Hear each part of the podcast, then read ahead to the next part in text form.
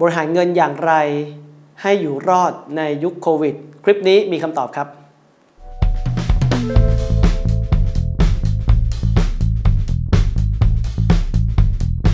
สวัสดีครับพบกับผมมงคลกับรัตนุทะในรายการ Doctor's Story ครับเอพิโซดนี้ครับอยากจะมาชวนพูดคุยครับในเรื่องของการเงินหน่อยนะฮะหัวข้อที่เราจะพูดคุยครับก็คือบริหารเงินอย่างไรในยุคโควิด สิบเก้า นะครับช่วงนี้เป็นช่วงหนึ่งที่หลายๆคนนะตอนนี้รายได้เริ่มลดน้อยลงนะเพราะว่า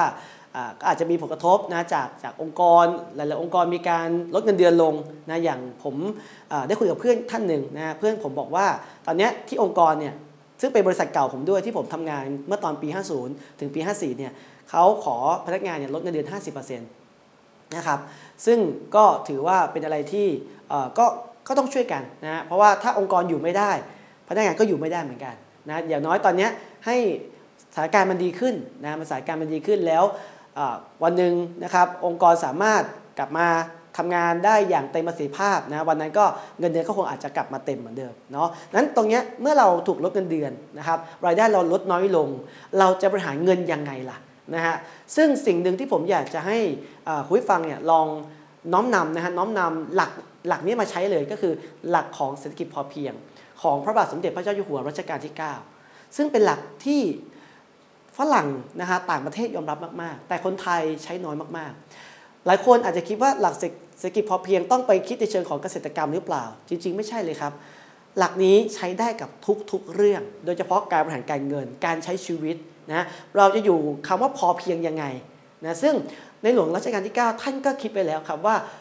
ถ้าวันนี้รายได้เราลดน้อยลงนะครับวันนี้เราก็ต้องกลับมาดูก่อนว่ารายจ่ายเรามันมีเรื่องอะไรบ้างและต่อไปการใช้ชีวิตของเรามันจะมันจะต้องไม่เหมือนเดิมละเพราะเราไม่รู้ว่าข้างหน้าเราจะเจอวิกฤตแบบนี้อีกหรือเปล่า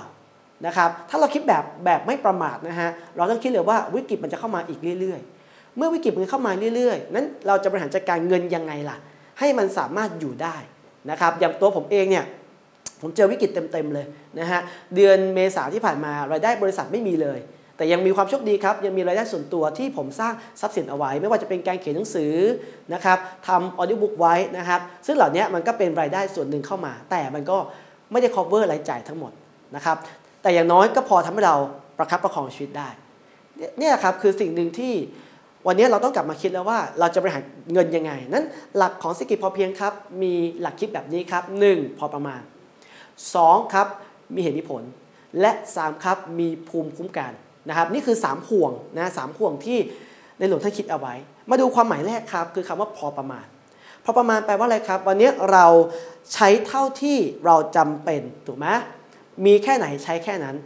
วุฒิเรารับเข้ามาเท่าไหร่นะครับเราก็ต้องมาดูว่ารายจ่ายเรามีเท่าไหร่นะครับอย่างอย่างผมเองเนี่ยยกตัวอย่างง่ายๆครับตอนที่ผมรู้ว่าอ่าโควิดสิบเก้า มันเข้ามานะครับแล้วก็รายรับผมเริ่มไม่มีเลยในเดือนเมษายนนะฮะมีนาเนี่ยผมเริ่มติดต่อนะครับมีนายังโชคดีครับยังพอมีได้ประมาณ ห้าสิบเปอร์เซ็นต์ อยู่แต่เมษาพฤษภาคาดการณ์ไว้แล้วว่ารายได้จะเป็นศูนย์แน่นอนผมก็เริ่มติดต่อเลยว่าอ๋อตอนนี้ผมมีรายจ่ายอะไรบ้างอ๋อผมมีรถนะครับรถสองคันผมมีคอนโดสองหลังนะฮะมีบ้านหนึ่งหลังที่ต่างจังหวัดนะครับ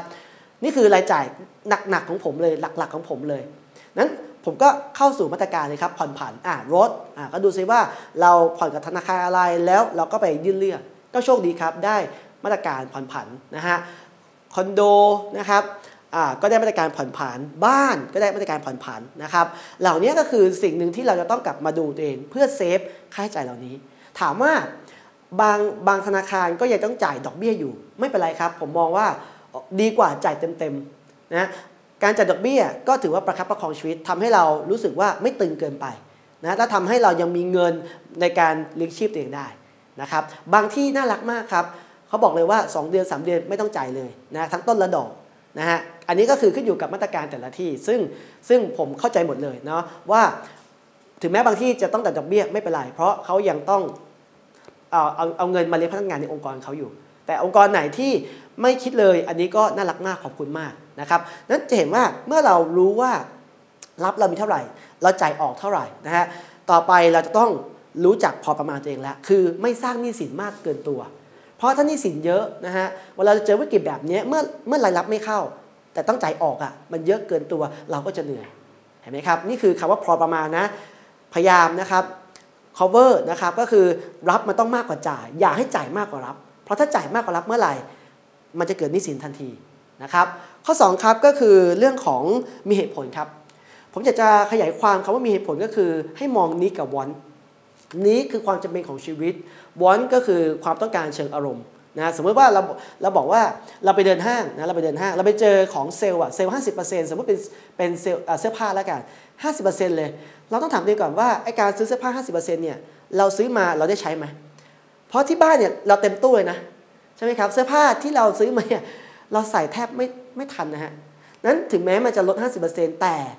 มันไม่จำเป็นต่อชีวิตเราเราไม่ซื้อก็ได้ใช่ไหมครับแต่ถ้าถ้าเราซื้อมันเป็นเพราะอารมณ์เพราะเราตาโตกับคำว่าลด ห้าสิบเปอร์เซ็นต์ แล้วก็ซื้อมาเก็บเห็นไหมนั้นวันนี้เราต้องกลับมามองว่าเหตุผลของเราเนี่ยแต่บางคนก็ชอบคิดเข้าข้างตัวเองไงอู้ถ้าไม่ซื้อตอนนี้เดี๋ยวเกิดมันกลับมาขึ้นราคาเหมือนเดิมล่ะอ่ะอันนี้ก็แล้วแต่ถ้าเกิดเรามีเงินมากพอไม่เป็นไรครับแต่ถ้าเกิดเงินเรามีน้อยเราก็ต้องคิดให้ดีเมื่อก่อนผมก็เป็นคนหนึ่ง ท, ที่ชอบของเซลล์นะแต่หลังๆผมเริ่มจะคิดแล้วนะฮะว่าถึงแม้จะเซลล์จริงแต่เราซื้อมาไม่จำเป็นนี่เมื่อก่อนผมเป็นคนหนึ่งที่บ้านรองเท้ามากๆซื้อรองเท้ามาเยอะมากครับแต่จริงๆใส่ไม่กี่คู่ใส่ประมาณสองคู่เองครับรองเท้าออกกำลังกายคู่หนึ่งรองเท้าทำงานคู่หนึ่งแล้วก็เวลาไปตามร้านค้าเนี่ยก็ใส่รองเท้าแตะสามคู่เองนะฮะแค่นี้แต่รองเท้าที่เหลืออีกเพียบเลยที่ไม่ได้ใส่เห็นไหมครับนั้นพวกนี้ผมก็จะเริ่มกลับมาถามตัวเองว่าเฮ้ยมันไม่จำเป็นต่อชีวิตแล้วนะนั้นคำว่าจำเป็นคืออย่างเช่นเราต้องยังต้องกินอยู่อ่ะการกินสำคัญนะเราป่วยมียารักษาโรคใช่ไหมครับเรามีเครื่องนุ่งห่มที่มันพอประมาณนะแบบไม่ต้องแบบโอเวอร์เกินไปนะครับแล้วเราก็มีที่อยู่อาศัยหลับนอนผมว่าเนี่ยพอโควิดสิบเก้าเข้ามาเราต้องการเพียงแค่นี้จริงๆมีข้าวกินอยู่มีที่หลับนอนใช่ไหมครับแล้วก็มียารักษาโรคเวลาเราเจ็บป่วยนะครับเนี่ยคือความจำเป็นต่อชีวิตแต่ไอ้เรื่องอื่นๆมันอาจจะไม่จำเป็นต่อชีวิตละผมก็เริ่มเริ่มมานั่งคิดแล้วว่า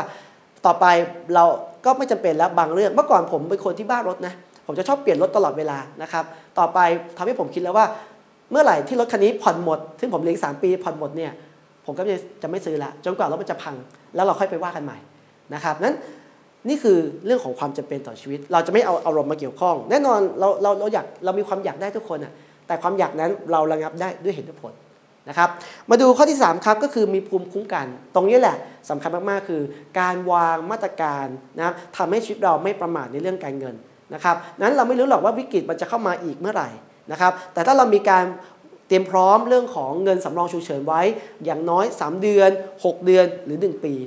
ผมให้ผมให้แบบนี้เลยนะครับว่าสามเดือนน้อยไปเอาหกเดือนเลยหรือหนึ่งปีเลยผมโชคดีมากๆคือตอนตอนทำงานที่ก่อนที่จะเจอโควิด สิบเก้า เนี่ยเรามีเงินสำรองไว้นะฮะอย่างน้อยเราอยู่ได้หกเดือนเลยนะเป็นความโชคดีที่ผมผมเองต้องบอกแบบนี้ครับว่าเมื่อก่อนผมเคยมีหนี้หนี้เยอะมากนะครับหนี้แบบอุปโภคบริโภคเลยบัตรเครดิตบัตรกดเงินสดสินเชื่อส่วนบุคคลจนกระทั่งวันนึงเราหมดหมดหนี้เหล่านี้แล้วเราก็มามาเปลี่ยน mindset จากการศึกษาหาความรู้นะครับว่าต่อไปเราต้องมีอ่ะหนึ่งเงินสำรองฉุกเฉินละเผื่อวิกฤตเข้ามาซึ่งตอนนี้วิกฤตเข้ามาเราอยู่ได้เพราะเพราะอะไรครับเมื่อเรามีเงินเราจะไม่เครียดเราจะสามารถทำบางสิ่งบางอย่างได้แต่เมื่อไหร่ที่ในหัวเราต้องคิดแต่เรื่องการเงินมันเหนื่อยครับแล้วเราจะทุกข์เราจะท้อนะเราก็ไปหวังจากมาตรการของรัฐซึ่งมันยากมากคือถ้าใครได้มาตรการจากรัฐก็ดีไปนะแต่ถ้าไม่ได้ก็ไม่เป็นไรครับเราก็ต้องกลับมามองตัวเองว่าเราสามารถทำอะไรต่อไปได้นะครับเป็นกำลังใจให้ทุกคนนะครับนั้นวันนี้คิดไปเลยหกเดือนนะแล้วก็แบ่งเงินไปสร้างทรัพย์สินไปบ้างนะเพื่อวันหนึ่งครับเวลาเราแก่ตัวไปนะครับทรัพย์สินเหล่านี้ก็จะมาเลี้ยงตัวเองในบั้นปลายของชีวิตเนี่ยเราต้องคิดแบบนี้เงินสำรองฉุกเฉินเงินบั้นปลายของชีวิตนะครับแล้วก็พยายามเตรียมความพร้อมเหล่านี้เอาไว้นี่คือภูมิคุ้มกันเลยแต่คนบางคนเป็นไงครับใช้เงินออยากได้อะไรก็ซื้อซื้อซื้อซื้อซื้อใช้เงินเดือนชนเดือนบางทีรายจ่ายมากกว่ารายรับสุดท้ายมันก็เหนื่อยเวลาเราเจอวิกฤตนะครับสามข้อนี้ไม่พอนะครับในหลวงรัชกาลที่เก้าท่านให้ถ่ายไว้ด้วยครับก็คือความรู้คู่กับคุณธรรมความรู้คืออะไรครับวันนี้ถ้าคุณมีความรู้นะครับคุณพัฒนาตัวเองอย่างต่อเนื่องคุณจะเอาความรู้เหล่านี้ไปสร้างรายได้ขึ้นมาแต่คุณต้องคู่กับคำว่าคุณธรรมคือซื่อสัตย์สุจริตไม่คดโกงคนอื่นนะครับทำงานแล้วก็แต่อยู่ในกรอบอยู่ในศีลธรรมนะฮะถ้าคุณทำได้แบบนี้ครับทั้งหมดทั้งมวลนี้ผมบอกเลยว่าชีวิตคุณจะอยู่แบบมีความสุข นะครับนั้นการทำเศรษฐกิจพอเพียงไม่จำเป็นต้องไปทำด้านเกษตรกรรมอย่างเดียวนะซึ่งถ้าทำได้ถ้าคุณมีพื้นที่นะครับเช่นสมมติคุณอยู่ต่างจังหวัดคุณมีที่ดินใช่ไหมคุณอาจจะปลูกผักใช่ไหมเลี้ยงปลาใช่ไหมครับแบบนี้ทำได้แต่สมมติถ้าคนอยู่ในเมืองอ่ะอยู่อยู่ในคอนโดอยู่ในตึกถูกไหมครับคุณไม่มีพื้นที่ที่จะไปเพาะปลูกอ่ะทำยังไงอ่ะ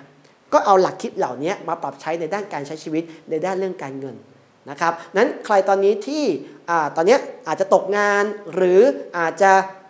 ได้รับน้อยลงเนี่ยลองเอาหลักเหล่านี้ไปใช้ครับลดรายจ่ายนะครับประคองชีวิตให้ได้แล้วก็หารายได้เสริมครับลองดูซิว่าเราสามารถทำอะไรได้บ้างครับในวิกฤตแบบนี้นะครับอย่างผมเองเนี่ยผมก็เริ่มเข้ามาสอนออนไลน์หลังจากตัวออฟไลน์ที่ผมไปเดินทางสอนตามองค์กรเนี่ยมันไม่มีรายได้นะตรงนี้ก็มาทำออนไลน์อย่างน้อยเนี่ยเงินทุกบาททุกสตางค์ครับมันอาจจะไม่มากเท่ากับตอนไปทำงานในองค์กรแต่อย่างน้อยนะเก็บหอมรอมริบไปทำทุกวันทุกวันมันก็มีมูลค่าแล้วก็สามารถเลี้ยงเราได้นะครับวันนี้ก็ฝากไว้ตรงนี้ครับลองเอาหลักเศรษฐกิจพอเพียงไปใช้ครับไม่ยากเลยนะฮะถ้าคุณใช้แล้วนะครับต่อไปผมเชื่อว่าชีวิตคุณจะมีความสุขมากๆโดยเฉพาะอนาคตหลังจากโควิดสิบเก้า จบไปคุณจะรู้เลยว่าคุณจะต้องดำรงชีวิตอย่างไรอย่าประมาทกับการใช้ชีวิตนะครับมีเงินสำรองไว้บ้างนะครับและชีวิตคุณจะมีความสุขครับพบกับ Doctor's Story ครับทุกวันจันทร์พุธศุกร์ครับ เจ็ดโมงครึ่งทุกเช้านะครับผ่านทางเพจ Doctor Fix ผ่านทาง ไลน์ แอท ด็อกเตอร์ ฟิก ผ่านทางช่อง ยูทูบ นะฮะก็สามารถกดติดตามได้วันนี้ขอบคุณครับสวัสดีครับ